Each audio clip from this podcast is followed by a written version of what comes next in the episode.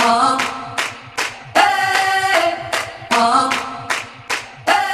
up, and welcome to the uh-huh. Project Money Badger podcast. I'm Travis, and I'm your host. And this is a podcast where we talk about life domination. So, before we jump into today's episode, if you guys feel like you get some inspiration, actionable tactics, skills, knowledge from what we talk about here, do me a favor go over to iTunes, leave us a five star review, and make sure you leave us a, a, written review too.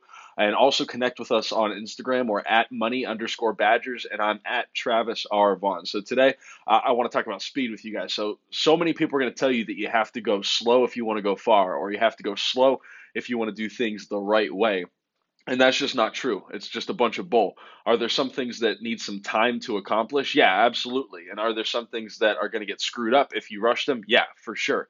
But the problem is that 99% of people who say slow is the only right way, they're saying it for the wrong reasons. They're using patience as a crutch or an excuse why they're not further along in their business, fitness, relationship, life, or anything else.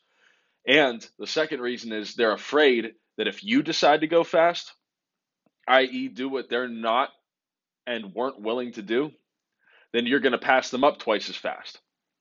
And they're right about that. So there's absolutely a balance here, but almost everything can and should be done faster than most people believe. So now, right about here, some of you guys are saying something like, "Well, if I go too fast, I could I could start making mistakes. I could lose quality." Um, you know, yeah, that's 100% true. But I either have some good news for you or bad news for you. The secret can either be really simple or damn near impossible to implement, and it's 100% up to you. So I know that's kind of vague, but I promise it's going to make sense here in a minute. So, what's the secret then? All right, we call it prioritized responsiveness. So, building the life that you want means that you're going to have a lot to deal with, a lot of problems, more specifically, to deal with. You know, the bigger the goals and plans that you have, the higher your aim, the bigger the problems that you're going to have, that you're going to encounter that need to be solved. And the more of them that you're going to have to solve. But just because you have huge goals, meaning you have a lot of and huge problems, that doesn't mean it needs to take a huge amount of time to bang out the solutions. So now most people think this because when a bunch of problems pop up at the same time, you know, what's our, our knee jerk reaction? Dealing with problems you know, normally we look at this problem, this problem, this problem, and one of a couple things happens. We either try to attack everything all at the same time, meaning that we're splitting our focus between all these different problems or a bunch of different aspects of one big problem, and we're not actually attacking one single issue with one single solution. So, what happens is we get overwhelmed because we're not making any progress. We get that burnout feeling. You know, we start attacking those little pieces all at once and we make little, if any, progress. And then we get depressed and then we quit, we give up. Because we as human beings aren't capable of focusing on more than one thing at a time. I don't want I don't care what anybody tells you about multitasking. Yeah, some people are really effective at switching between tasks very quickly. And that's a valuable skill to have uh, for you to pull out occasionally but we we're not effectively able to to zone in and focus on more than one task at a time. So the way to move fast is to move effectively, which means taking a step back and looking at the problems that are in front of you, prioritizing the highest impact problems first, and then responding. Responding quickly and violently. Like not not violently like rip your head off, you know, just aggressive as hell and when you aggressively attack a singular problem, that problem doesn't stand a chance. Now, it sounds simple to everybody, right? Prioritize, prioritized response, meaning you prioritize and you respond. And it is, all the way until it isn't. Because the problem we all have, the first problem we have to beat, is our ego. Now, our ego is the biggest reason that somebody wouldn't be successful in this life, you know, because they're afraid to be seen starting at the beginning or at the bottom. Um, you know, I think I mentioned this this in one of the previous podcasts, but General George S. Patton said, uh, "A good plan violently executed now is better than a perfectly a perfectly planned plan executed tomorrow." So what that means is, if that ego is left unchecked, our ego is going to cause us not to prioritize problems appropriately or to prioritize our low impact problems first. And by low impact, we mean, uh, you know, also that same thing means if it's going to have a low impact on our situation, that means it's also going to take low effort to solve that problem most of the time. And then the third thing that an ego is going to cause us to do is not execute.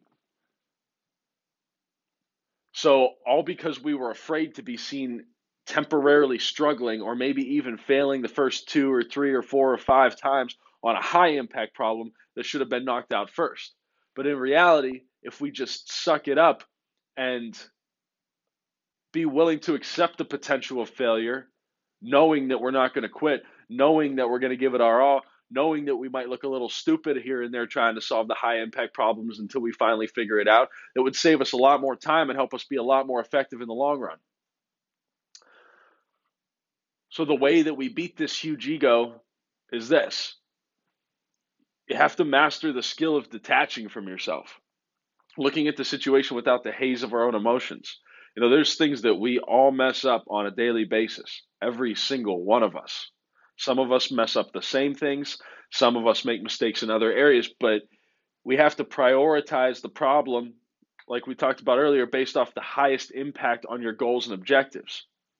So, for example, if you're in, let's say you're in, in, a sales organization, let's say that, that you're responsible for selling a product, and that means that you have to present your product to people if you're in if you're in face-to-face sales. So when you present your product to people, you know, a lot of a lot of people in the sales industry feel like when they're not closing as many sales as they feel like they should be, they feel like they have a problem with their presentation. And that could be the case. But if we're not closing sales like we should be, what we have to do is detach, look at the big picture, and prioritize what the problem is. So, looking at the big picture in that example would be looking at every aspect of our process, of our pipeline. How many people are we sitting down with in a week? You know, I'd argue that most that, that there's two main problems with certain salespeople. Just to use this as an example, there's two main problems with people in sales. The first one is that they're not bringing the right kind of energy to a, to a to a sales conversation or a presentation because it shouldn't be a presentation it should be a conversation. They're not bringing the right kind of energy to it. And then the second problem is they're just not sitting down with enough people. They're just not getting their product and their service in front of enough people. Usually it's not the fact that they don't know what they're talking about. Usually it's not the fact that they don't have a good presentation. Usually it's that they're either not sitting down with enough people, not getting in front of enough people, or they're not bringing the right energy to the table. And if you want a tip, nine times out of 10, the highest impact problems in our business involve our culture, which means which means people. It's a people problem. Partners, team, clients, etc., everyone else, which are usually the most uncomfortable problems to deal with. Think of any problems you've dealt with. If it's a people problem, it's extremely uncomfortable, and none of us really want to have those tough conversations. None of us really want to work through those solutions because it, it, it stretches us. But once these problems are prioritized, we have to focus on nothing but the solution. You have to obsess on the solution because what you obsess over, you'll possess. And then once you have that solution and you're obsessing on it, you have to act violently on the solution and continue to execute the solution until the problem that felt like it was crushing you is just a memory. And then you can't stop there because you have another problem and another and another. So you have to move to the next and the next and the next. And then when you pick your head up, you'll have earned, and I say earned because you won't just feel it, you'll you'll truly feel like you earned a level of accomplishment that most people will never see in their life. And more importantly than that, you'll have the confidence to know that you can handle absolutely anything. Uh-huh.